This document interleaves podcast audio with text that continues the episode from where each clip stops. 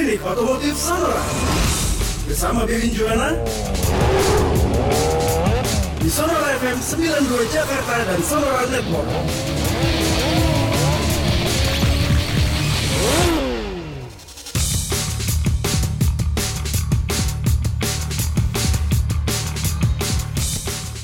Halo, selamat pagi. Apa kabar sahabat Sonora semuanya? Senang sekali pada pagi hari ini saya Anto kembali hadir di acara Klinik Otomotif Sonora.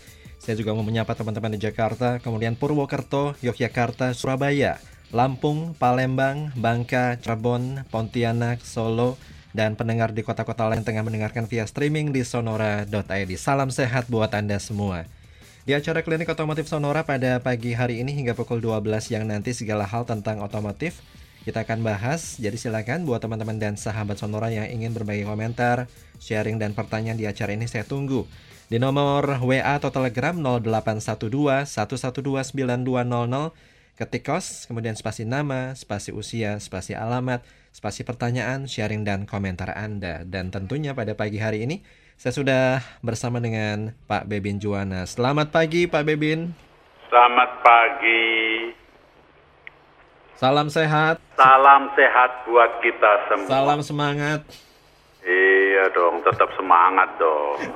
Kalau semangat berarti udah olahraga tadi pagi ya? Jalan pagi. Jalan pagi. Jalan pagi. Lumayan Pak. Lumayan. Cuma pada Sabtu lalu kita kan sempat sedikit membahas Pak ya mengenai kebijakan ganjil genap. Hmm. Apakah pesepeda diperbolehkan nggak sih melintas di jalur-jalur yang diterapkan kebijakan tersebut ya? Nah ternyata tidak boleh Pak Bebin. Tapi kok tadi saya menemukan paling tidak Heeh. di Sudirman saya ketemu lima sepeda, Nah itu dia yang menjadi ya kan? pertanyaan. Jadi eh, saya melihat ada saja yang mencari celah. Ya. ya kan? Dari BNI saya lihat sepasang suami istri naik sepeda masuk ke Sudirman, Betul. lolos. Foto-fotoan di atas jembatan eh, Duku Atas, Ya. ya kan? Ah, Enggak lama saya melihat satu sepeda dari arah Semanggi. Saya Ya. sampai bingung. Lah, emang dari Semanggi sampai dia di depannya itu apa? Eh, Keo Plaza ya? Oh, saya nggak begitu hafal sekarang Pak daerah sana. Ya, pokoknya eh, apa Menara Astra maju dikit lah. Ya, Emang nggak ada polisi apa? Gitu kan? betul. ya santai sudah di Sudirman tidak pula di jalur sepeda. Ya, atau memang dia sudah tahu dan kalau di apa diusir sama polisi dia bisa menghindar gitu kan ke tengah ke tengah terserah mau keserempet mobil lebih lebih baik keserempet mobil daripada nurutin peraturan. Kan kira-kira begitu. Ya, juga kalau diserempet juga paling yang mobil yang disalahin kan gitu atau motornya kan gitu kan. Nah, sampai di depan BNI polisinya ngasih tangan dengan ramah, maksudnya masuklah kau ke arah Wisma BNI, ya. gitu kan? Nggak mau lu, Oke. tetap terus. Terus gimana? Hmm. Saya bilang, makanya saya pikir melihat itu, ya kan? Terus eh, ada lagi, ada lagi saya melihat, oh total bukan lima dong, tujuh. Eh, apa? Ada sepeda, Ya, eh saya nggak tahu pokoknya satu laki satu perempuan gitu ya nah ini road bike nih cuman dalam hati tumben-tumbenan road bike mau di jalur sepeda gitu betul. hanya saja kan tetap di Sudirman Iya. yang katanya nggak boleh. Lah ini sebe- sebetulnya ini petugas bukan ini loh. Bukan apa eh, dari dinas apa perhubungan apa namanya istilahnya? Di sub. disub disub Ya, ya kan? Bukan disub loh polisi lalu lintas loh. Betul. ini kok seperti nggak ada wibawanya gimana ceritanya gitu? Ya, Apa ada pihak-pihak yang merasa di atas hukum apa gimana sih? Ini saya batin sehingga muncullah saya mau sampaikan bahwa pengalaman itu menjadi pembelajaran. Ya. Pengalaman menjadi pembelajaran. Hal yang positif, saya bicara yang positif, positif dulu dong ya kan. Misalnya saya sudah pernah mengalami pecah ban di jalan tol. Apa-apa yang harus kita lakukan, gitu kan? Ya. Sehingga saya bisa sampaikan pada teman-teman di klinik otomotif Sonora. Pengalaman membuat pembelajaran, Betul. ya kan? Lah, eh, minggu lalu, minggu lalu, hari Minggu saya melihat ada motor eh, melawan arus saktinya di Jalan Sudirman, lagi-lagi Sudirman lagi nih, ya kan? Ada petugas polisi lalu lintas Polantas, tiga orang berdiri di situ diem aja, Ya. laki dan perempuan boncengan, bur, lewat aja, diem aja. Sekarang saya mau tanya sama Anto, dari apa yang mereka alami, apakah tidak tertutup kemungkinan ini menjadi pembelajaran? Betul. Oh, jadi ngelawan arus itu sah-sah aja kok. Ya. Saya memang melihat, sempat melihat walaupun pakai helm, eh yang laki pakai masker nggak ya? Kayaknya enggak, karena saya bisa melihat mimik mukanya gitu toh. Ya. Jadi waktu dia dari arah BNI mau masuk ke Sudirman, yang sudah jelas-jelas ngelawan arus, orang itu arusnya dari Sudirman masuk ke BNI, dia ngelawan gitu. Ini kalau ada mobil yang masuk ke BNI dengan kecepatan, mah dihajar mental lu berdua lu dalam hati, gitu ya. Ngelihat wajahnya tuh seperti wajah, hmm, Ya. eh, ada petugas sih gitu. Saya membaca mimiknya seperti itu. Tetapi eh, apa sepertinya yang perempuan menyemangati, udah terus saya terus saya gitu loh, Ya. ya kan? Saya pas mau nyebrang, dia motong saya dari arah yang salah gitu. Makanya saya merhatiin gitu, nih orang dalam hati kunyuk bener loh Hmm. lawan arus apa masuk ke jalur dari jal, dari arah yang salah gitu-gitu Betul. ada petugas didiamkan Ya. besok lusa apa dia nggak akan begitu lagi toh Betul. coba saya tanya sama kamu Cuma yang jelas eh, pembelajaran dari peristiwa tersebut adalah sebaiknya hukum ditegakkan tanpa pandang bulu, Pak.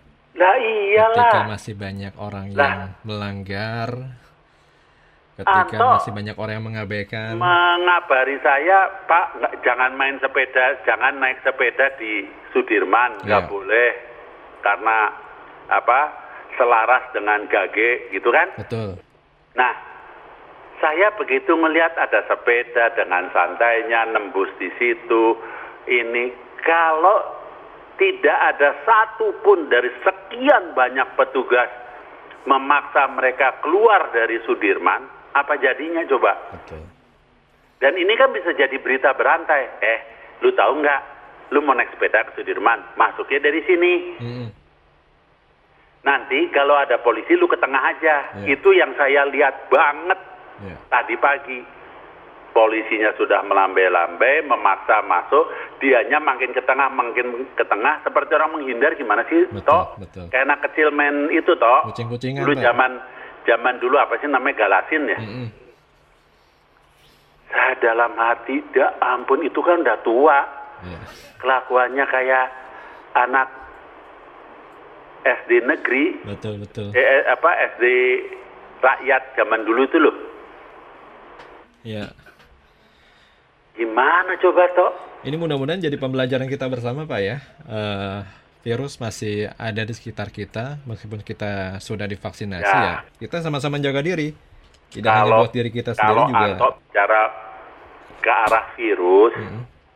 ini ada lagi di dekat stasiun BNI, Ya. ya kan?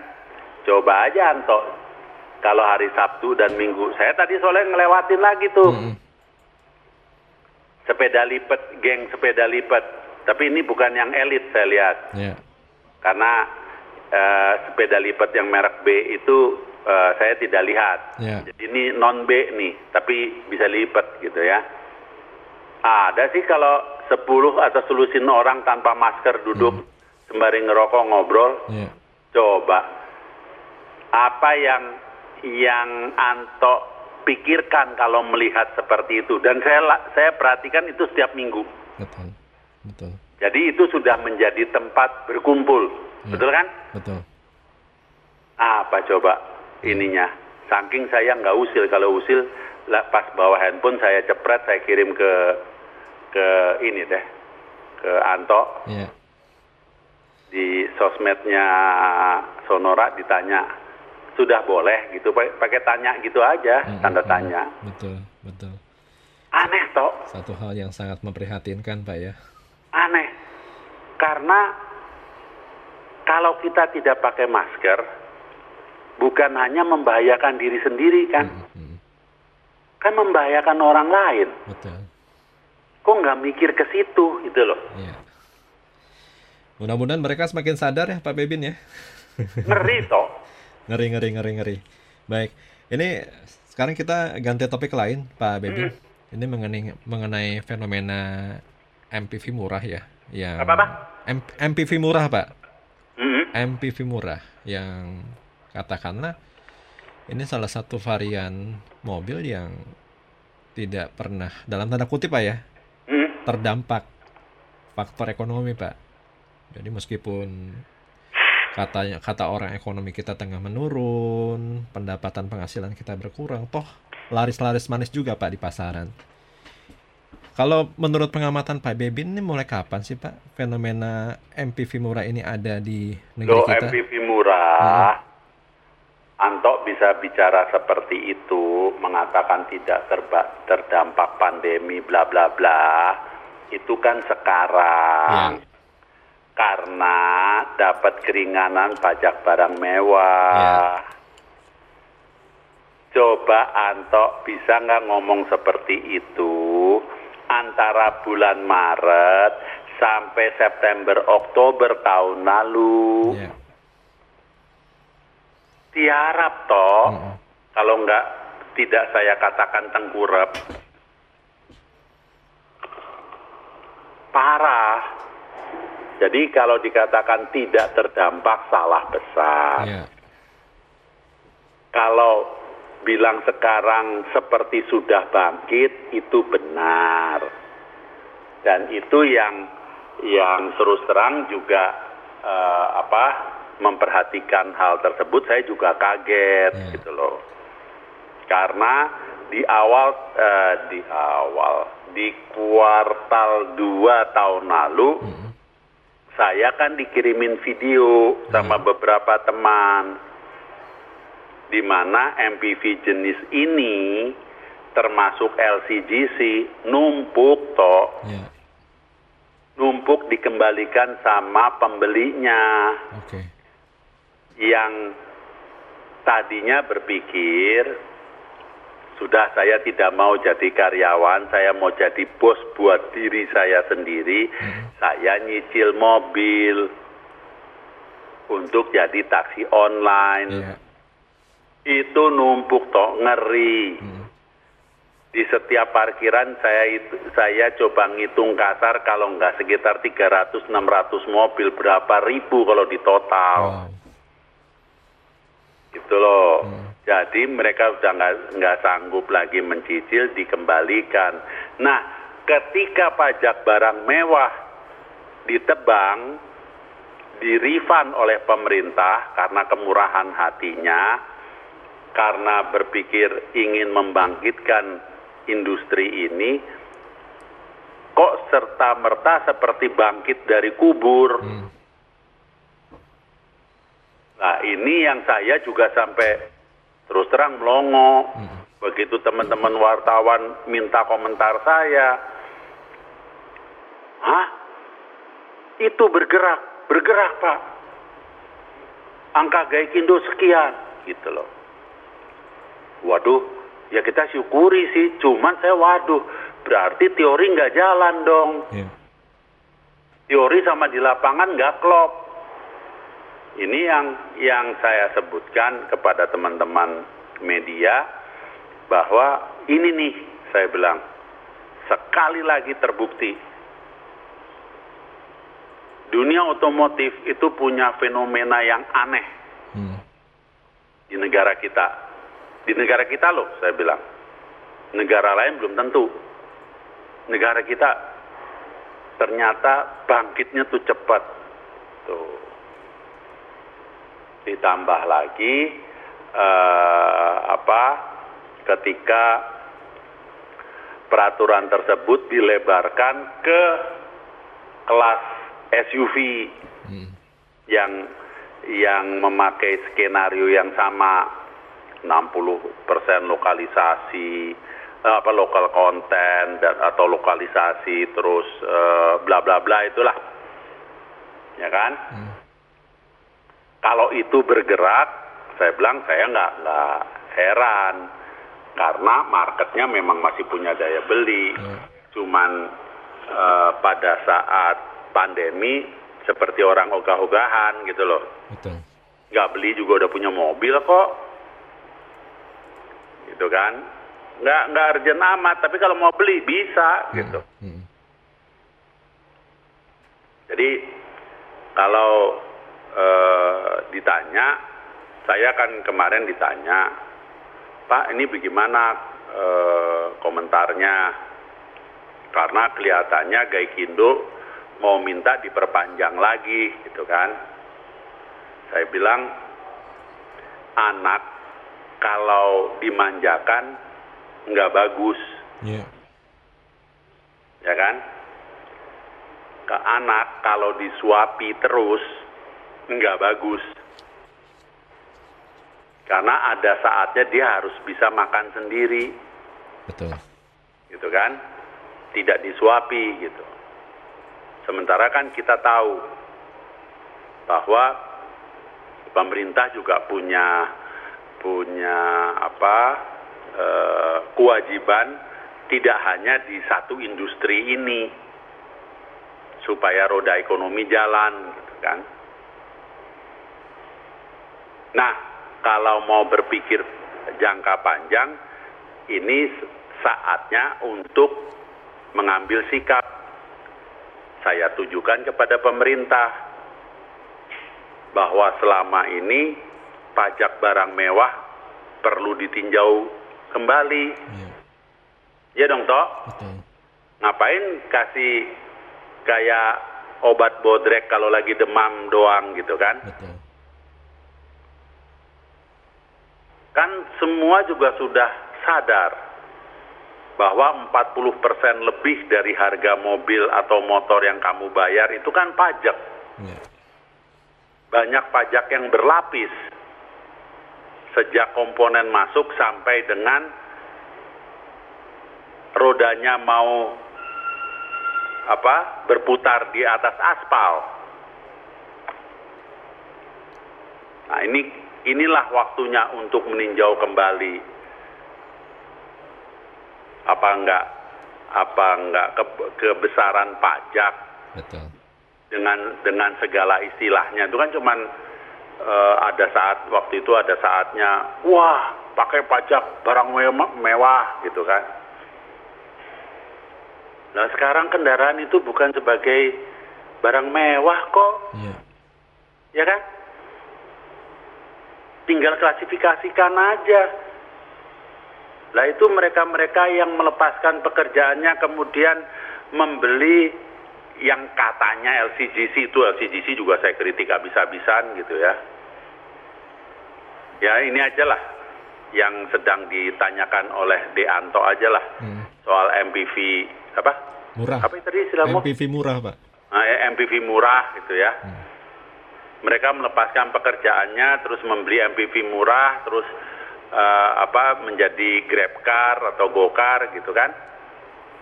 Mau jadi bos untuk dirinya sendiri gitu kan. Hmm. Berpikir setelah 4 5 tahun ini mobil punyaku gitu. Betul. Ya kan? Cicilan ketutup sama eh, sehari narik gitu. Ada yang narik 8 jam, ada yang narik 10 jam, ada yang spesialisasi malam gitu. Hmm. Wah, Pak, saya spesial nariknya malam. Loh, kamu nggak takut? Daripada ngadepin macet, Pak, Iya. mendingan narik malam. Betul. Terus kalau malam banyak trayek panjang. Betul. Panjang. Iya. Keluar dari hotel, pulang ke Bogor, kan asik, Pak. Mm-mm. Saya nggak ketemu macet. Dari itu apa Cinere ke airport, argonya saya udah dapat berapa coba, Betul. gitu kan? Bisa berapa kali rate gitu istilahnya Pak? Udah udah banyak saya mendengar cerita-cerita kan kalau saya naik begituan zaman dulu kan ba- apa buat buat kesempatan interview Iya.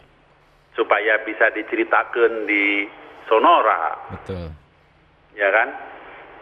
Kan banyak yang seperti itu. Lah sekarang saya mau tanya, mereka yang beli LCGC, mereka yang beli MPV murah, itu beli karena kemewahan atau apa? Iya. Beda loh, kalau perusahaan taksi beli itu pajaknya tuh nggak nggak bayar pajak barang mewah, toh Betul. plat kuning itu tuh nggak nggak bayar pajak barang apa barang mewah. Nanti bekasnya kalau antok minat, nah barulah dibayar. Itu pun hitungannya sudah beda Iya. karena mobilnya mungkin mobil tahun 2015, pajak barang mewahnya tinggal berapa? Betul. Kan gitu. Tapi Anto juga beli barang bonyok. Iya. Kan Harga udah kuda Pak ya? 400 ribu kilo toh. Iya. Itu dari dengkul, pinggang, pundak, kepala mungkin juga udah geger otak kali. Iya. Udah kopior semua itu toh. Cuma varian ini selain di Indonesia ada di negara mana lagi sih Pak? Kalau kita compare di Asia Tenggara ya? MPV itu memang keunikan di kita. Hmm. Saya sudah ceritakan kepada media pada saat itu. Eh di sini juga saya udah ceritakan. MPV itu menjadi anak mas di negara kita Iya. dengan alasan menyelamatkan industri otomotif. Karena waktu itu bisanya cuma bikin itu. Iya. Yang saya cerita berapa sih dua minggu lalu apa tiga minggu lalu toh soal apa eh, Toyota sama Datsun kan Oke. itu cerita awalnya Iya. Mobil kotak yang spot weldingnya kelihatan di mana-mana Mm. bahkan jendelanya aja itu ini apa terpal gulung Betul. Nah, karena eh, model ini yang didorong terus, jadilah konsumen kita itu mindednya ke MPV. Hmm. Tetapi kalau saya perhatikan, setelah milenium terjadi pergeseran. Hmm.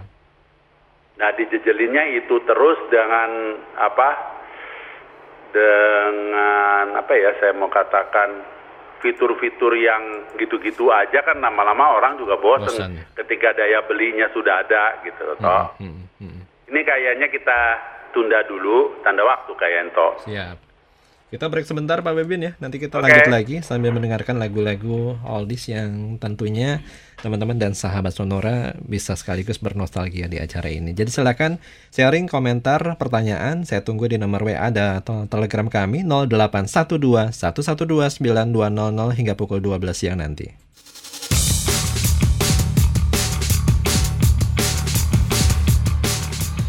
Baik, kita kembali di acara Klinik Otomotif Sonora. Masih bersama saya Anto dan PB Binjuana Hingga pukul 12 siang nanti. Masih saya tunggu ya pertanyaan Kemudian sharing komentar Anda di acara ini Di nomor WA dan Telegram 0812 112 9200 Pak Bebin Ya, Tadi eh, sebelum kita break ya, kita masih bicara mengenai fenomena MPV murah di Indonesia dan Pak Bibin juga sempat menyampaikan bahwa keunikan ini hanya terjadi di Indonesia Pak ya.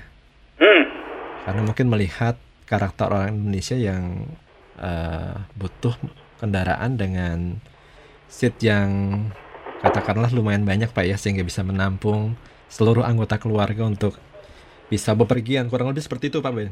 Sebetulnya industri dan pemerintah juga eh, yang membentuk pasar ini. Ya, Kenapa saya katakan demikian?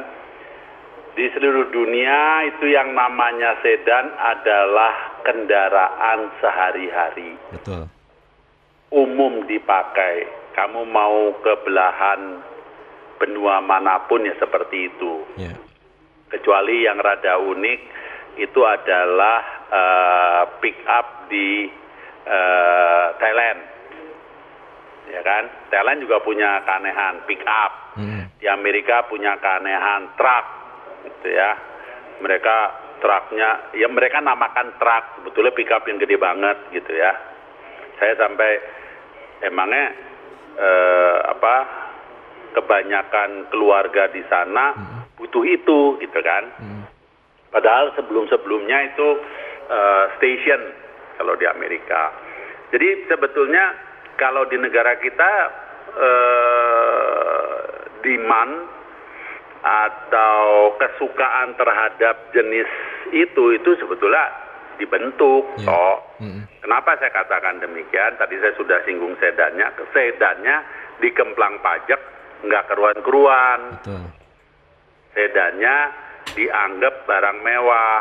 Kok begitu? Iya, untuk memproteksi MPV yang yang ya pada saat itu ya jadinya cuma bisa seperti itu Ya, gitu loh. ya, MPV yang sangat sederhana kan. Betul. Pada awalnya kan situ. Ya biasalah eh, proteksi gitu kan. Kemudian eh, apa? eh, kendaraan import apalagi dikemplang habis-habisan gitu pajaknya. Itu kemewahan supaya orang membeli produk sendiri gitu. Tetapi setelah 20, 30, 40 tahun emang masih perlu proteksi. ya, Ini yang saya katakan, kenapa? Karena penyakitnya seperti urusan pajak barang mewah. ya, Dikasih kesempatan, pajak barang mewahnya di refund, ya kan? Terus-terusan minta diperpanjang, perpanjang, perpanjang. ya, Jelas kan, contohnya jelas benar di depan mata kita, betul. gitu loh. Cuma Nah dulu, kenapa? Heeh. ya kan? Sama aja. Katanya memproteksi produk sendiri gitu. Sekarang ini kan pasar global udah terbuka. Ya. Gimana mau proteksi kalau mau pro- mau memproteksi dirinya sendiri, buatlah produk yang bagus gitu ya. Yang setara masuk dari luar, berkompetisilah secara terbuka. ya, Sportif kayak begitu betul. bukan minta perlindungan ini perlindungan ono. Hmm. Kalau menurut saya sih begitu. Ya, Karena ya tadi membesarkan anak manja mau, mau jadi apa? betul. Cuma dulu varian jenis Toyota Kijang tuh udah masuk MPV belum sih Pak kategorinya? Ya itu kan dimasukin ke MPV kan. Kalau di STNK namanya. Padahal sebutannya kendaraan niaga ya kalau kita Iya, dulu ya. kalau kalau di ya kendaraan niaga terus eh, apa eh, kalau di STNK ditulisnya minibus. Hmm. Nah, kamu perhatiin dah, mobil kayak gini ditulis minibus. Dari mana modelnya? Ya itu kan akal-akalan itu aja Betul. supaya apa eh, apa menghindar dari pajak. Makanya kenapa sih nggak diluruskan aja gitu daripada diakal-akalin terus? Yang diakalin juga sebetulnya tahu. Ya tahu sama tahu lah. Iya, Kan begitu terus. betul. Kenapa nggak main lempeng-lempengan? Oke, kendaraan dalam negeri begini begini begini. Nggak pajaknya jangan di jangan di apa rangkap-rangkapin begitu. Heeh. Di apa berlapis seperti itu. kue lapis enak toh. Kalau pajak berlapis nggak lucu.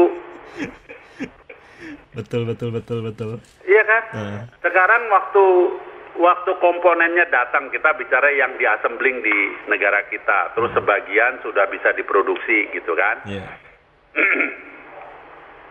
Nah ini sebetulnya sorry saya mm, apa melenceng sedikit ke ke arah mobil listrik. Mobil biasa itu kan terdiri dari sekian puluh ribu komponen. Mobil listrik cuma seperlimanya gitu kan. Hmm. Nah, ketika kita beralih ke mobil listrik, kenapa nggak buru-buru kita eh, apa berinisiatif, misalnya motor listriknya? Saya mendengar itu buat saya tuh berita gembira bahwa pabrik baterainya mau di, dibuat di sini dan sebagainya. LG ya, kalau nggak salah yang tanda tangan ya. Iya. LG elektron, eh, LG battery. Itu kan bagus, cerita bagus itu toh. Hmm. Kenapa saya katakan cerita? Yang perlu baterai itu tuh bukan cuman industri otomotif di dalam negeri, seluruh dunia. Nama Indonesia tuh akan harum di seluruh dunia. Betul. Perlu baterai Indonesia. Enak kan? Hmm. Baterainya dibuat di sini kayak seperti itulah kira-kira Mim- mimpi saya saya nggak tahu nanti masih bisa melihat itu apa enggak. Iya. Tapi ya itu mimpinya lah. Hmm. ya kan? Nah, kembali kita perlu pahami, ya kan? Memang eh, sebelumnya kita punya mimpi untuk punya mobil produk sendiri, Betul. dibuat sendiri oleh putra putri Indonesia, gitu kan? Ya, intinya kan putra putri yang cerdas, pandai, sekolahin dah. Iya. Kemudian eh, kembali untuk membangun negeri. Betul. Kan negara mana pun kan juga juga seperti itu. Contoh Eh, suksesnya caranya. Korea Selatan, Pak ya. Kenapa? Contoh suksesnya Korea Selatan. Ya Korea Selatan, mana-mana toh. Hmm. China juga begitu. Iya. China bangkitnya kan 40 tahun. Betul. Dari anak sekolah ke mana-mana. Korea Selatan, lu nggak usah kerja di luar sana, kamu kembali dikasih hidup yang layak, ya kan? Eh, rumah dan sebagainya, mengabdilah di negara sendiri. Iya. Jadi gede gitu kan? Betul. Eh, bukan jadi gede maksudnya eh, negaranya jadi maju gitu jadi tidak tertinggal kan eh, kalau kita punya mimpi seperti itu adalah eh, indah gitu kan kita buka idenya kan dari dulu kan kita jangan jadi tukang impor doang ngabis-ngabisin devisa kenapa enggak kita juga ekspor gitu apa yang bisa kita buat di sini gitu kan eh ya seperti itulah toh. Jadi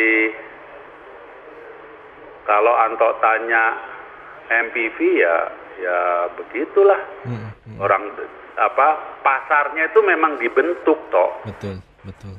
ya kan? Eh dulu ada mobil yang namanya Jeep atau jenis Jeep. Stempelnya apa toh? Mobil boros. Oh, oke. ya kan? Yang ngasih stempel nggak inget bahwa negara kita butuh kendaraan di pertambangan, Iya. negara kita butuh eh, 4x4 di perkebunan, ngasih stempel 4x4 kendaraan boros, pajaknya tinggi, Hmm. ya kan? Sekarang teknologi sudah berkembang itu masalahnya kan nggak ada yang berani eh, merubah berinisiatif merubah itu. Iya. Sekarang kendaraan 4x4 nggak boros toh. Betul. Teknologinya sudah berkembang, sudah ini ke sana. Tapi kalau sekarang mau dirubah dianggap juga udah telat, sebentar lagi 4x4-nya listrik gitu kan. Iya. Silahkan aja gitu. Tetapi maksud saya, ya itulah perjalanan otomotif di negara kita ini ya seperti itu gitu. Hmm. Terus eh, kalau nggak salah eh, ahi- kalau saya yang seinget seinget dan yang saya tahu akhirnya banyak kendaraan 4 kali 4 truk segala macam yang dipakai di perkebunan, di hutan, di pertambangan. Akhirnya nggak nggak punya nomor polisi toh. Betul, betul. Alasannya cuma dipakai di lingkungan situ kok, Iya. di lingkungan apa proyek, perkebunan, Pertambangan. pertambangan. Nggak usah bayar pajak gitu Pak ya. Ya kan? Jadi nggak nggak nggak bayar gitu. Lagi-lagi di daerah tahu sama tahu lagi, konyol kan? Betul. Karena karena apa? eh ya itu aturannya yang yang dibuat seperti itu dan Hmm. ya sudah ada itu udah nggak nggak ditinjau ulang gitu ya. Iya. kok saya berpikirnya gini kok nggak make it simple gitu ya kemudian menyikapi perkembangan zaman menyikapi perkembangan teknologi Mm-mm. dibuat tidak aneh-aneh ya kan Iya. empat kali empat di stempelin boros sedan di stempelin barang mewah gitu ya dianggap mungkin dianggap kalau sedan tuh nggak produktif gitu Betul. Eh, bisa bebas pajak kalau dijadiin taksi kayak Vios Iya. ya kan kalau orang beli Vios eh, untuk pakai sendiri ya atau Corolla misalnya ya bayar pajaknya mahal gitu Iya. karena itu barang mewah lucu nggak sih Betul. mungkin kalau kita bicara seperti sekarang ini toh 40 tahun yang lalu bener gitu kan kita dianggap "Ah, ini orang nih ngomong sinting kali gitu ya Mm. lu nggak ngerti lu gitu kan tapi setelah 40 tahun masih masih mempergunakan yang seperti itu konyol nggak sih Betul. Betul. sekarang saya balik ya kan Iya. nggak pernah ini Betul. Sa- sama aja seperti urusan pemadam kebakaran saya sampai terakhir beli mobil yang yang apa namanya yang build up Jepang Mm-mm. itu masih dapat toh pemadam kebakaran Oke. artinya mereka demikian konsistennya eh, terhadap peraturan keamanan itu kan keamanan keselamatan ya kan mobil tetap tidak tidak tertutup kemungkinan bisa terbakar gitu Iya. kan pemadam kebakarannya bukan pemadam kebakaran yang tiap tahun mesti diperiksa enggak toh Mm. dipakai empat apa dibiarkan empat lima tahun karena memang tidak dipakai gitu kita amit-amit jangan sampai kebakar atuh gitu kan Mm. nggak rusak pemadam kebakaran seperti apa Iya. yang ini gitu kan konsisten. Betul. konsisten di hal yang benar gitu. Kita coba. Basa basi sekarang mana ada yang ngomong pemadam kebakaran? Udah nggak ada. Mm-mm. ya kan? Terus kalau lihat pemadam kebakaran yang yang di waktu itu sementara dicemplungin sama apa? Sama APM nggak Mhm. tahu sekarang masih dicemplungin apa enggak udah enggak kayak Itu dia, kayaknya. Pak. karena alasan pandemi lah penghematan lah. Ntar kalau penghematan lama-lama setir juga di nggak dikasih toh kamu beli sendiri aja setir rica besar gitu Waktu itu juga pernah kita obrolin Pak ya kalau nggak salah ya perlengkapan Hmm. pemadam ini. hmm itu Lantas ada beritanya cuman kalau dilengkapi pemadam. sumur jagung aja sumur jagung aja peraturannya Iya, angetnya terus nanti kalau kalau ada kebakaran lagi Mm-mm. ya kan ada kendaraan eh, umum kebakaran misalnya ini kebakaran terus eh, apa pemadam kebakarannya tidak mumpuni nah mulai tuding-tudingan gitu kan Iya. salah-salahan segala macam terus paling gampang ini soalnya pemadam kebakarannya eh, apa eh, sudah kadaluarsa gitu Mm. karena eh, tidak diperiksa Iya. Oleh dinas kebakaran gitu. Nah, pemadam kebakarannya kendaraan lah pakai diperiksa tahunan. ya kan? Kalau kalau kantor mungkin masih masih rada masuk di akal. Lah, Yang punya kendaraan, yang buat kendaraan gitu. Bikin aturannya yang seperti itu gitu. Jadi eh siapa yang punya kepentingan gitu. Heeh.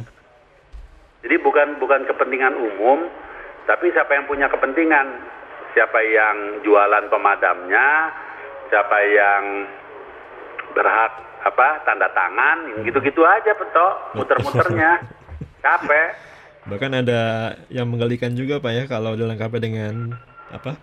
Pemadam kebakaran harganya naik Pak beberapa ratus ribu. Nah, oh ya ya ya kita ngalamin tuh, ada Iya. ada ada apa eh, berita Heeh. Eh, terpaksa kendaraan dinaikkan 3 juta Iya. karena dilengkapi pemadam. Ya ampun pemadamnya aja nggak sampai 500 ribu. Emang kita nggak tahu. Tapi dia dia buat alasan harganya naik sampai 3 juta apa 5 juta saya nggak tahu dah gitu. Mm-mm. Ya kira-kira aja kalau ngomong Betul. mem- membodohi apa publik Konsumen ya. ya ya konsumen yang nggak gitu-gitu amat lah caranya bilang mau harga naik ya udah bilang aja harga naik selesai gitu kan Udah kayak properti Pak. Setiap Senin harga Kan- naik Pak. kan tinggal tinggal publik kan tinggal melihat Hmm. kamu kerjanya efisien apa enggak kan gitu Betul. Betul. ya kan harga naik mobilnya jadi kayak apa gitu Mm, mm. Harga sudah naik kualitasnya turun Walah Cuma kalau kita apa ya sekali lagi kita harus komparasi pak ya dengan katakanlah negara-negara tetangga kita di Asia Tenggara itu sudah built in kan pak ya ketika kita beli mobil ya perlengkapan safety seperti, seperti tabung pemadam itu sudah ada di mobil kan pak?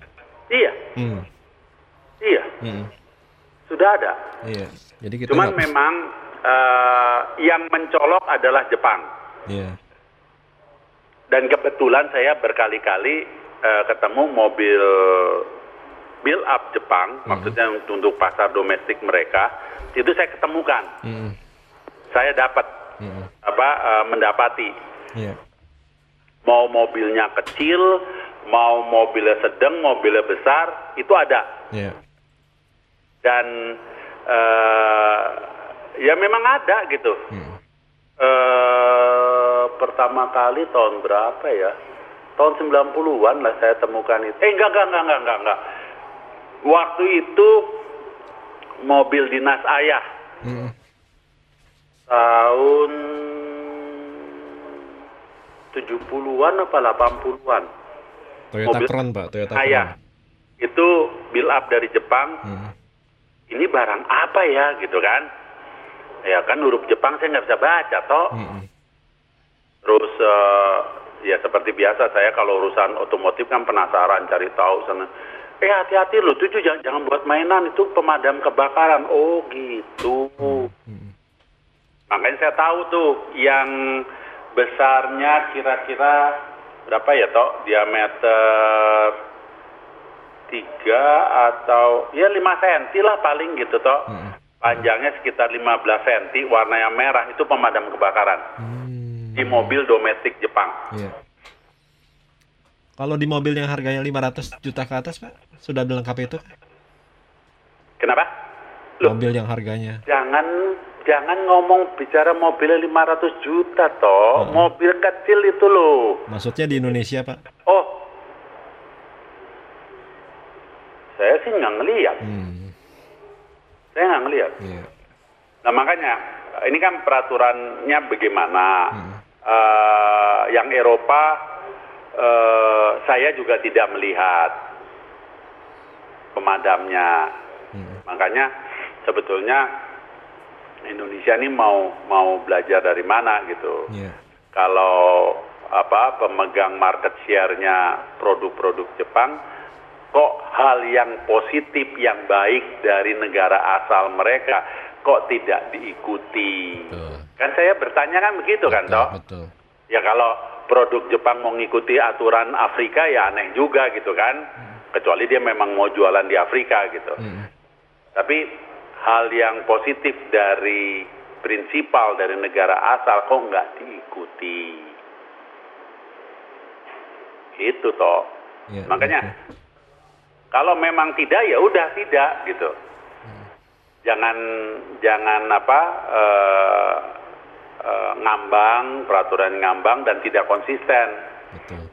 kan jadinya aneh gitu loh Betul. Karena yang namanya konsumen itu nggak butuh nggak cuma butuh nyaman pak ya. Kenyamanan itu juga satu faktor yang tak kalah penting. oh iya kenyamanan dan rasa aman Rasa aman. Oke. Sampai di rasa aman dulu Pak Bebin. Nanti di Oke. segmen berikutnya kita mulai membacakan pertanyaan sudah masuk di acara ini. Tetap bersama kami hingga pukul 12 siang nanti.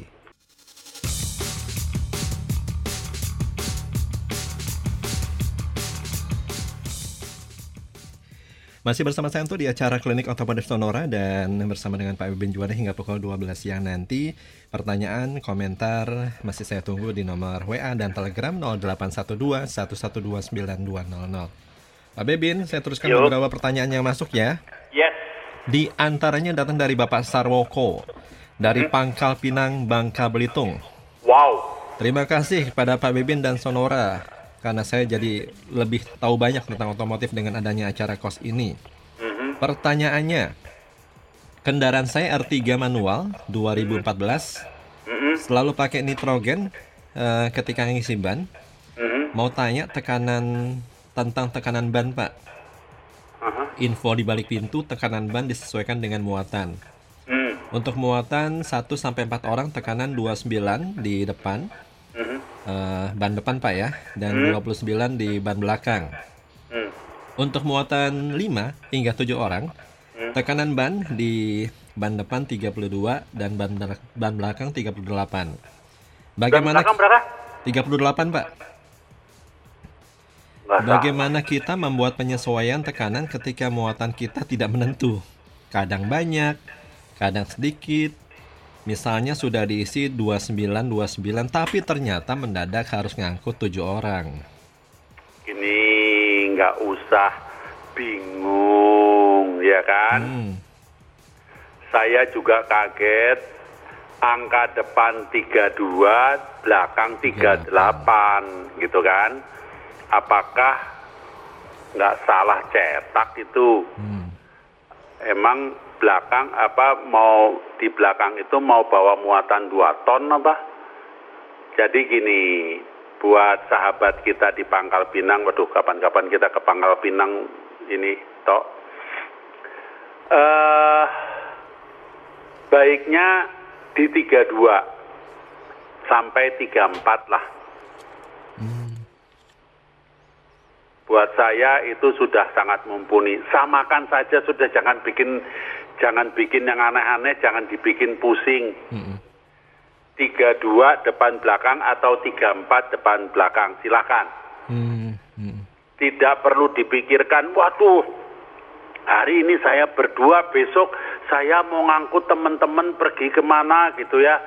Jadi bisa sampai 8 orang loh, itu berdesakan, kita kan biasa, asiknya rame-rame kan toh. Mm-mm. Bisa 9 orang, 8 orang, bahkan 10 orang gitu kan. Iya. nggak apa-apa udah Ja- jangan dipikir wah nanti ban rusak atau ban meletus nggak ada yang begitu-begitu 32 atau 34 silahkan putuskan Hmm. mau 34 oke saya eh, kalau saya pribadi saya akan pilih 34 kenapa saya tidak tahu sekarang cuaca di Pangkal Pinang seperti apa Betul. Banyak hujankah, sedang kering eh, kering dan panas terikah, kan saya nggak tahu toh. Hmm. Tetapi saya memilih 34, alasan saya apa? Ketika mendadak hujan, dinding ban saya itu apa? eh, tegak Betul. sehingga eh, profilnya yang kita sebut sebagai kembangan bannya itu akan berfungsi secara baik, maksim, bekerja secara maksimal, ketemu genangan dan sebagainya. Eh, itu alasan saya. Kalau saya eh, memilih 34, tetapi kan ada yang yang mungkin akan apa berkomentar aduh 34 nanti terasa keras. Ya monggo. Mau dibikin 32 kalau saya 29 sih enggak. Iya. Main aman 3434 aja, Pak ya. hmm, Ya. kalau saya tetapi kalau dianggap terlalu keras mau 32 32 silakan Hmm, hmm. Kemudian pertanyaan kedua Pak, Hmm. Pak Sarwoko ini pernah mendengar ada kios pengisian nitrogen untuk ban nggak jujur Pak alias abal-abal. Hmm. Bagaimana caranya kita membedakan yang jujur mana yang tidak? Nah ini yang susah. Hmm, Ini masalah nurani toh. iya. jujur atau tidak. Saya tahunya kalau nitrogen yang benar, yang bagus, ya di toko ban Hmm, yang pakai tabung. betul.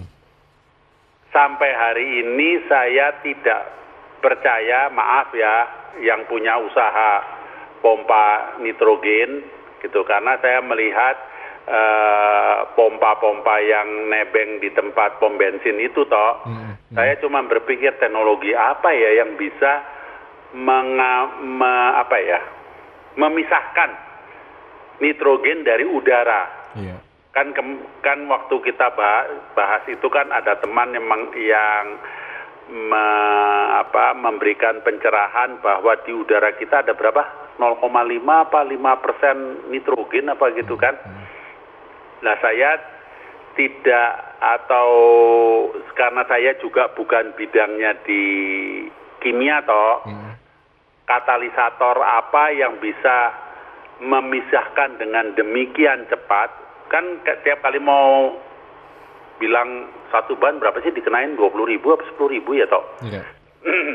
pompa kompresor dihidupkan katanya itu eh, langsung yang sampai ke ban kita adalah nitrogen gitu kan eh, teknologi atau pompa seperti apakah yang bisa serta merta mengumpulkan nitrogen karena saya cuma pakai logika aja kalau dia hanya kandungannya 5% dari udara kan dapatnya sedikit toh. Betul. Nah kompresornya aja kayak begitu apa eh, besarnya gitu. Besarnya kompresor kan cuma segitu gitu kan. Eh, bagaimana dia mau memisahkan eh, bisa mendapatkan volume nitrogen yang cukup untuk empat ban. Apalagi kalau yang udah datang bannya jeep gitu kan. Iya, betul. Bannya hardtop atau yang gitu-gitulah. Hmm, Eh, apa Land Rover apa apa gitu.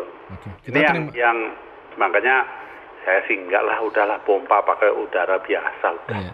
Kita terima telepon dulu Pak Bebin ya. Oke. Sudah ada Pak Andi. Pak Andi selamat siang. Halo, selamat siang Pak Beben, Selamat Sonora. siang. Selamat siang Pak Andi. Pak, saya mau tanya ini eh, mobil HRV sudah lima tahun, tapi HRV? eh, HRV ya, XRV. udah lima tahun, tapi Hmm. ba- baru baru dipakai jalan 39 ribu kilo. Hmm. Itu eh, ketebalan bannya masih kembangannya kira-kira masih setengah senti lah kedalamannya. Hmm. itu uh, masih bagus nggak nggak ada retak-retaknya Ya udah. Pakai. kalau di dipakai untuk perjalanan jauh ke Sumatera masih oke nggak tuh Pak Ben? Oke. Pokoknya selama lima tahun ini Bapak nggak pernah sampai kempes-pes kan? Iya normal terus di Dijaga terus kan tekanan anginnya kan? iya iya ada terus Ya ya. Kalau Aman Bapak Pak mau ya. berangkat ke Sumatera silahkan no problem. Eh, waktu berangkat pompanya pompa maksimum aja Pak. Hmm. Misalnya di Maksimum. pintu, iya maksimum. Misalnya Ah. di pintu eh, dituliskan beberapa pilihan kayak cerita apa eh, yang bertanya tadi. Kalau di Iya. pintu bapak misalnya ditulisnya yang angka tertingginya 36 hajar 36 semua. Hmm. Oke. Kalau di ya depan belakang ya. angkanya 35 35 semua. Gitu. Hmm. Depan belakang sama Pak Pak Ben ya. Yes. Sama. Samain aja Ah. deh, jangan pusing deh. Oke, deh, terima kasih. Sama-sama, Pak. Pak Andi. Oke. Oke. siang. Semoga Selamat perjalanannya jalan. lancar Pak ya. Hati-hati ya Pak, jaga Iya. prokes Pak. Ya. Amin, aman. Iya, makasih Pak Beben. Sama-sama Pak Andi. Ini berarti kualitas nitrogen dengan udara biasa itu sama Pak Bebin ya? Jadi gini toh, kita kan sudah dengar kelebihan dari nitrogen, ya kan? Tapi kan saya berkali-kali mempertanyakan kapan ban kita bisa katakanlah 98 apa 99 persen atau 97 persen nitrogen gitu loh. Saya bertanya pada diri sendiri kapan bisanya. Karena ketika kamu mengawali mengisi angin pasang ban baru, itu kan udah ada udaranya kecuali Betul. kamu masih pakai cara kuno, pakai ban dalam. Coba kamu berat, masih ingat nggak waktu zaman beli ban dalam? Hmm. Banyak kan kayak di vakum kan, Iya. kempot, dibuka dari bungkusnya, dusnya juga cuman kayak dus segitu kan. Hmm. Saya masih nggak bisa lupa itu toh. Buka karetnya, terus dilebarkan, tutup pentilnya dibuka, pentilnya nggak dibuka, tutupnya dibuka supaya bisa masukin ke velg, terus dirapikan, terus ban luarnya juga dirapikan, baru dipompa. Hmm. Nah kalau itu di nitrogen saya percaya Oke.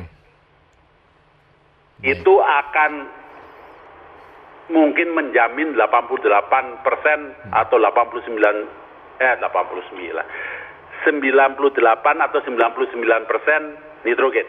Ya. Siap. Kalau jubles zaman sekarang Anda pasang, emang itu bukan udara, bah? Hmm. Yang antara ban dengan velg. Lah kamu terus mau ngisi berapa persen toh nitrogennya? Tingkat nitrogennya seberapa murninya? Sudah kamu bayar mahal, enggak enggak murni-murni amat. Lah kenapa nggak balik ke alam biasa aja sih? Iya. Oke, Pak Bebin. Oke? Siap. Itu. Saya beralih ke pertanyaan dari pendengar tidak menyertakan nama dari 0816 1927 sekian sekian. Hmm. Saya ingin bertanya bila bagian belakang mobil saya dipasang alat angkut sepeda, apakah ini melanggar aturan lalu lintas, Pak? Enggak, Kita bicara mengenai ini kali ya. enggak. rak Safety-nya sepeda, saja ya. Enggak. Enggak ya, aman-aman saya aja ya. yang penting rak sepeda tidak menutupi nomor plat. Setahu Itu saya. Betul. Setahu saya hati-hati ini, ini untuk kepentingan sendiri, keselamatan Hmm, sendiri. hmm, hmm. Rak sepedanya sedemikian rupa tidak mengganggu kalau an- mobil Anda ada wiper belakang, Betul. Ya kan? Karena kan Anda konyol sendiri, ngerusak mobil sendiri dong. Hmm. Kalau sampai misalnya raknya tidak mumpuni eh, kualitas maupun desain maupun apa pun katanya gitu ya. Hmm. Terus eh, Anda tidak sengaja begitu hujan mau menghidupkan wiper, wipernya nyangkut di rak sepeda. Pilihannya kan cuma dua, sepedanya mental atau atau wipernya yang rusakan gitu Hmm, kan. Betul. Nah itu yang itu untuk kepentingan eh, dan keamanan sendiri gitu kan. Hmm. Tetapi kalau setahu saya dari peraturan internasional yang yang saya lihat eh, apa di di luar sana kan rak sepeda juga pakai itu toh. Iya, iya. Ada ada apa ya istilahnya eh, memenuhi peraturan apa gitu ya. Setahu saya di Eropa ada sendiri di benua Amerika juga punya aturan itu. Hmm. Eh, nomor plat nggak boleh ketutupan toh. Ya, betul. Setuju, Pak. Itu aja. Ada yang Saya berbagi sampai info? saya, saya pernah loh toh di mana ya di Swiss apa di mana ya ngelihat gile sepeda bisa sampai tiga biji hampir eh Mobilnya apa, Pak? mobilnya station Station. mobilnya station Hmm. saya bilang ini ke belakangnya berapa panjang enggak kaitannya gini terus waktu saya di Denmark eh, saya ngelihat rak mirip seperti itu eh, bawa sepedanya bisa banyak saya lupa tiga atau empat sih kalau sampai saya sampai saya dalam hati cuma ngomong gile gile gitu gitu, gitu toh Di belakang semua, Karena Pak? Di belakang, di belakang, Oke. bukan di atas, di Hmm. belakang. Karena kan panjang ke belakang kan toh. Hmm. Sementara saya tahu waktu itu saya naik ferry, Hmm. ferry itu kan ada ketentuan panjang kendaraan, Betul. ngerti nggak? Untuk bayar klasifikasi mana? Kamu di ferry itu gitu Hmm. loh toh. Oh, eh, sedan, station, SUV misalnya. Sampai dengan 5 meter beres sekian. Waktu itu eh, mobil sedan yang saya pakai kan 5,1 meter gitu kan. Saya udah waduh sama anak saya ini gimana ya? Kita bilang sedan aja dibahas nggak nih? Mobil ini panjangnya sekian gitu Hmm, kan. hmm.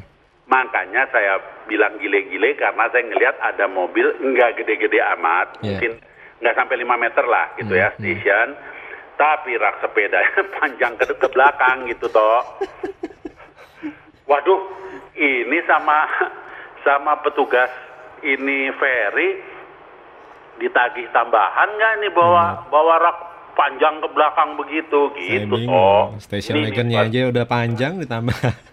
Iya, Ada muatan sepeda empat buah, ya? Salah. Siapa Bebin? Yuk. Kita break kembali ya teman-teman dan Oke. sahabat Sonora tetap bersama kami di acara Klinik Otomotif Sonora hingga pukul 12 siang nanti. Baik sahabat Sonora kita masuk di segmen terakhir acara Klinik Otomotif Sonora pada siang hari ini. Saya masih bersama dengan Pak Bebin Juwana. Saya akan teruskan beberapa pertanyaan Pak Bebin ya. Ini datang dari salah seorang pendengar sonora. Sebentar saya akan pilihkan. Di antaranya ini datang dari eh sebentar. Bapak Liang di Jakarta. Mau tanya setiap saat masuk mobil dan menyalakan mesin mobil ada suara men- mendengung. Sepertinya dari ruang mesin. Dan juga setiap saat menurunkan persneling dari gigi tinggi ke gigi rendah juga ada suara mendengung, Pak. Mobil saya Avanza tahun 2009 manual, kilometer 189.000.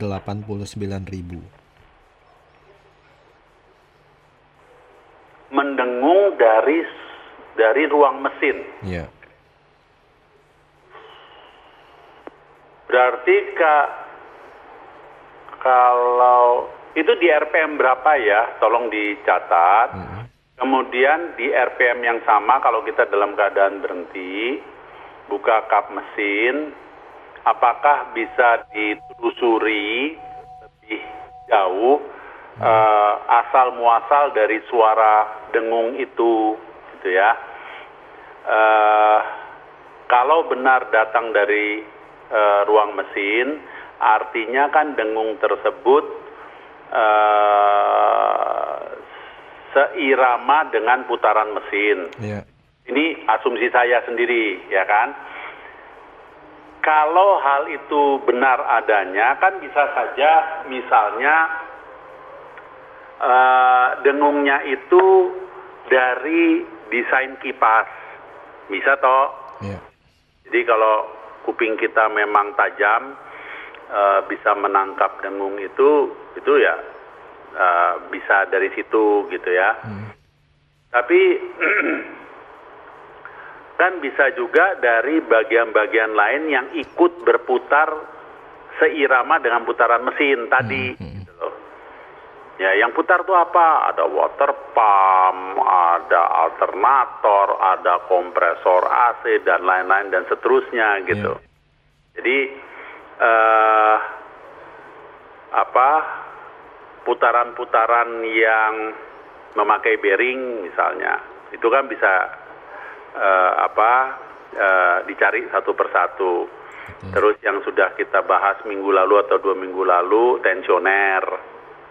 Yang belum belum kita bahas misalnya eh, dengung dari eh, electric fan. Kan mobil ada electric fan ya toh Ya. Yang seirama dengan dengan usaha untuk mendinginkan kondenser gitu. Betul. Itu kalau benar dari eh, ruang mesin. Tetapi bisa saja seolah-olah dari ruang mesin padahal eh, sumbernya sebetulnya dari eh, roda depan. Ya. Kan bisa begitu. Nah, roda depan lain lagi nih ceritanya Hmm. yang paling paling sering terjadi kita sudah berpikir jelek nggak taunya motif ban Oke. yang yang apa suaranya kayak tawon Hmm. kalau bukan ban biasanya saya akan lebih dahulu curiga ke laher roda Ya.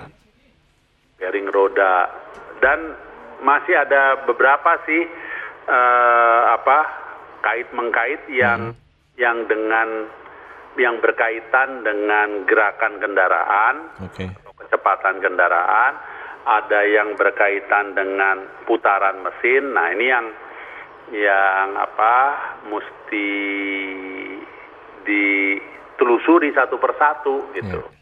Betul. jadi eh, sulit bagi saya memberikan resep talk chair gitu Hmm, ya. hmm. Wah dengung gini terus ini udah pasti ini tentu Hmm, gitu. hmm. Karena eh yang sering kita hadapi contohnya nih toh, Iya. yang sering kita hadapi adalah fan belt berderit Mm-mm. karena kering kan. Tapi saya pernah ketemu fan belt dengung. Ah, aneh nggak coba? Betul. Saya sampai ini apa-apaan sih? Mm-mm. Karena udah kesel gitu toh. Copot fan beltnya, hidupin mesinnya. Nah, tuh hilang. saya bilang geblek ini. Ini sampai besok lusa juga nyariin dengung nggak ketemu-temu nih gitu. Mm-mm. Ya, kadang-kadang bisa gitu toh. Oke, lanjut. Oke, saya lanjut ya. Ini datang dari bentar. Dari Pak Suhanda, Hmm.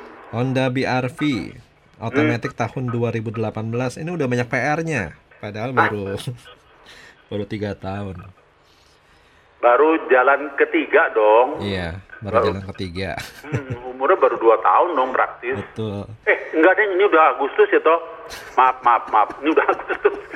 2001 cepet Waktu berjalan toh. cepat, Pak. Ini menurut bengkel resmi sudah harus ganti lower arm kanan dan kiri. Padahal Lower arm mungkin saja kalau jalanan se apa sehari-harinya memang ini eh, Nggak kondisinya begitu bagus tidak ya. baik. Mm-mm. Mm-mm. Mungkin saja. Iya. Karena lower arm itu, jadi gini, eh terkadang kita juga eh, bertanya pada diri sendiri kan, toh, Mm-mm. sering kali gitu loh, toh, masa sih udah waktunya kan, gitu kan, bener Iya, nggak toh? Betul. Seringkali kita kan gini, masa sih gitu. Tetapi kalau seperti lower arm, kan nggak mungkin bengkel eh, apa eh, menyebutkan hal tersebut karena apa? Begitu lower arm dicopot juga ketahuan Iya. bahwa benar lower armnya sudah rusak gitu. Terlebih nggak tahu rusaknya di mana ya, kan kita kan belum dibongkar kan. Apakah busingnya, apakah karetnya, apa apa pun lah Mm-mm. eh, apa yang kayak ball jointnya gitu loh. Iya. Karena Bisa padahal padahal kilometer baru 29 ribuan, Pak. Nah makanya saya tadi tidak mau menyinggung soal kualitas, nggak mau menyinggung soal komponen gitu kan. Saya melihat unsur luar dulu deh, Iya. ya kan. Unsur luar tuh apa sih? Ya misalnya jalannya sih bagus-bagus saja, tapi tiap hari saya tiga empat kali ngelewatin rel kereta. Kamu, eh, Anto Benar, bisa benar. membayangkan kan rel kereta di kita ini kan bagian yang saya akan katakan crossing antara aspal dengan rel kereta itu sering kali saya temukan jelek sekali kan toh Jelek sekali, Pak.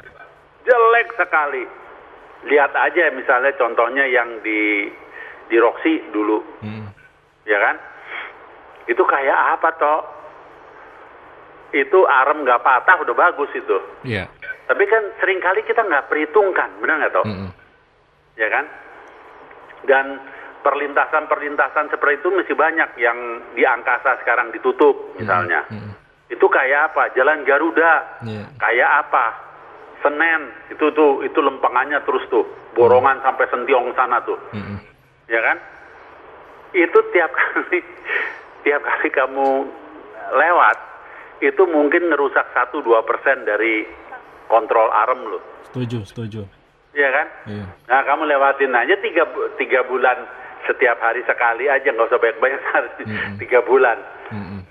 Udah Karena kayak apa? Itu kan harus diisi kerikil terus, Pak tuh. Jadi biar agak Apa? rata. Di kamu? sela-sela Eh, rel bukan itu harus harus bukan, diisi Bukan kerikil, Pak. hanya diisi kerikil, Mm-mm. bukan hanya, tapi perbedaan ketinggiannya aja kan Iya. udah nggak karu-karuan toh. Betul. Eh, Orang sering kali sampai mentok di itu, yang di Tebet kalau nggak salah ya, Mm-mm. Mm. Eh, mentok di itu loh toh apa? Di sasis kita, Iya. kalau nggak di sasis di itu, disaringan Kadang knalpot. Suka bingung tuh menghadapi itu. Itu. Di daerah Bintaro malah kondisinya agak menanjak gitu, Pak. Hmm. Hmm. Kadang agak ngeri juga ketika Nah, kalau Mesin. motor Mati hujan ya, jalan. takutnya kan, Heeh. karena begitu bannya eh, apa di atas rel terus kamu gas geser, Mm-mm. gitu kan, Mm-mm. habis itu masuk ke jeglongan eh, ke apa, eh, ya itulah eh, Iya. bolongan yang kayak yang kayak bolongan dalam gitu kan, Mm, mm, mm. itu nggak motor nggak mobil toh ngerusak itu, Termasuk itu ini tolong mungkin ya. diperhitungkan. Kebiasaan pengendara kan eh, ada beberapa polisi tidur yang nggak begitu tinggi ya, main hajar aja. Jeger. Hmm. Itu juga bisa pak ya? Itu juga bisa. Hmm.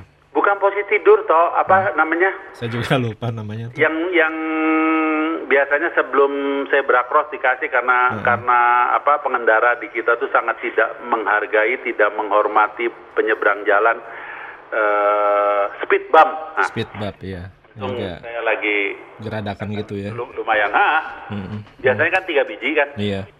Dededet, dededet. Lumayan tuh kalau Oh, kenceng. kalau itu bukan bukan arem doang toh.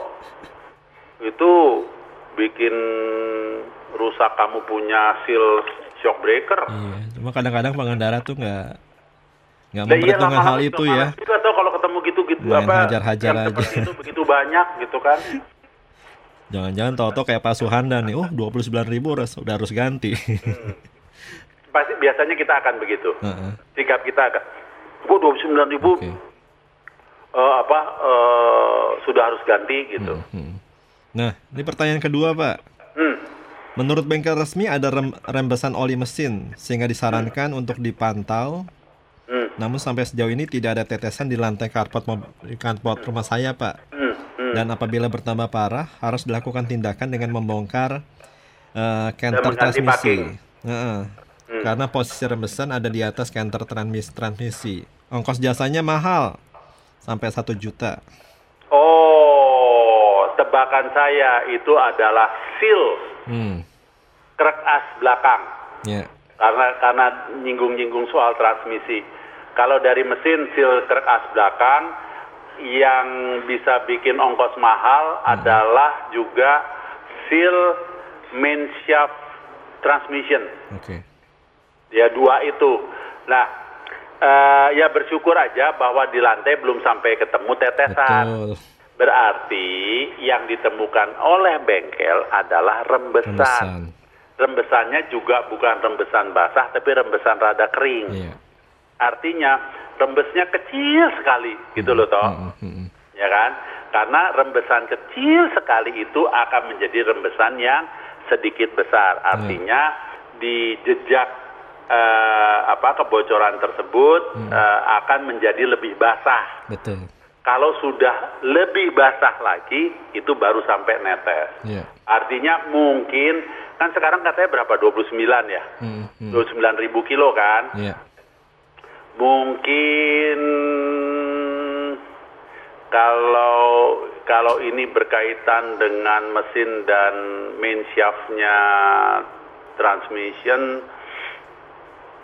ya mungkin 5 ribu, 10 ribu baru netes Mm. lagi. 5 ribu, 10 ribu lagi gitu. Tapi Ya. Ya jangan kaget kalau misalnya baru 3 ribu, Pak Bebin bilang 5 ribu, ini 3 ribu udah netes gitu kan. Sayang ntar diprotes. Iya. Sama Aki nih Pak. Hmm. Aki kemarin ganti di bengkel resmi karena CCR-nya udah di bawah angka 300 Pak. Padahal Hmm. selama ini starter masih oke-oke aja. Hmm. Emang harus ganti ya? Yang saya tidak ketahui adalah angka CCR yang menjadi patokan eh, Honda Hmm, untuk BRV ini. BRV kan? BRV. Hmm. Saya kan tidak tahu berapa patokannya. Hmm, Sehingga kemampuan crank atau kemampuan start pertama, torque yang dibutuhkan oleh dinamo starter itulah yang diperhitungkan oleh pabrik hmm, oleh produsen, oleh bagian servis, ya kan? Jangan sampai ngekngok gitu. Iya. Ya, karena digantinya di bengkel resmi kan akinya dibawa pulang. Betul. Nah, kalau saya boleh saran karena merasa saya startnya belum ada masalah gitu kan. Hmm, tolong itu aki disimpan, tetapi jangan di atas lantai. Maksudnya si aki jangan menyentuh lantai langsung. Iya. Tolong tatakin dengan papan. Lebih bagus lagi kalau bisa di garasi atau di gudang, Mm-mm. ditaruh di rak, Oke. ya kan? Kita nggak pernah tahu. Mungkin aja suatu saat malah aki itu bisa bantu untuk misalnya sebagai backup, Mm-mm. gitu. Iya. Kan tadi dikatakan startnya aja saya merasa belum ada gangguan Ya, ya. masih jangan oke. di jangan di ke mana-kemanain gitu. Pak, satu lagi Pak, satu lagi Pak, sebelum closing. Ban disarankan ganti karena produksi tahun 2017 walaupun kembangnya masih masih oke Pak. Aman nggak buat pemakaian dalam kota sementara? Apaan? Ban, ban, Nggak ada masalah. aman ya? Oh bannya produksi 217 nggak apa-apa. Iya, iya. Ban selama dipakai itu tuh udah jangan jangan mikir soal produksi kapan deh. Iya. Ban yang kita takutkan kalau ditumpuk di gudang. Betul. Karena gini, ini udah bu- eh, mungkin buat sebagian kita masih sebuah eh, rahasia atau yang kita tidak ketahui. Tetapi ban itu rusak ketika disusun tumpuk di gudang, Iya. gitu loh toh. Jangan bilang 2017, sekarang 2021 rusak. Yang tiga tahun aja bisa rusak Iya. begitu ditumpuk 10 biji, 12 biji, 15 biji ke atas, yang paling bawah udah hancur aja itu ban. Mm-mm. Eh, apa kalau dipakai udah nggak enak aja tuh dindingnya, Betul. gitu kan? Kan ban itu kan rumus yang paling baik harus ditaruh di rak berdiri, Mm-mm. Bukan ditumpuk. Nah, kalau bannya itu sudah nempel ikut sama mobil dari tahun 2017 dan sekarang kembangannya juga masih bagus, it's okay. Iya. Karena apa? Dia itu kan mendukung beban, memang tugasnya dia untuk mendukung beban kendaraan, Iya. gitu kan? Makanya seperti tadi sahabat kita yang mau berangkat ke Sumatera nanya, ban saya masih bagus apa enggak gitu ya? Mm-mm. Selama tidak pernah kempes-pes, artinya saya memperhitungkan dindingnya itu masih bagus. Iya. Pakai aja, nggak usah pikir soal produksi kapan. Betul. Yang ingat itu loh, toh ingetin lagi soal TWR, Mm-mm. thread, wear, eh, kok TWR sih? I, TWI, indikator, Iya. yang gambar segitiga di dinding. Betul. Pokoknya dari kiri sampai kanan atau dari seberang ke seberang itu jangan sampai ada garis lurus. Oke. Selama itu tidak, silakan pakai jaga tekanan angin ban. Oke? Baik. Ban sekaligus menutup jumpa kita di acara Klinik Otomotif Sonora pada siang hari ini. Mohon maaf ya buat teman-teman yang pertanyaan belum sempat kita jawab. Saya janji akan saya teruskan pada kesempatan mendatang. Pak Bebin, terima kasih. Salam sehat, Pak. Salam sehat, kita jumpa lagi minggu depan. Does my heart why.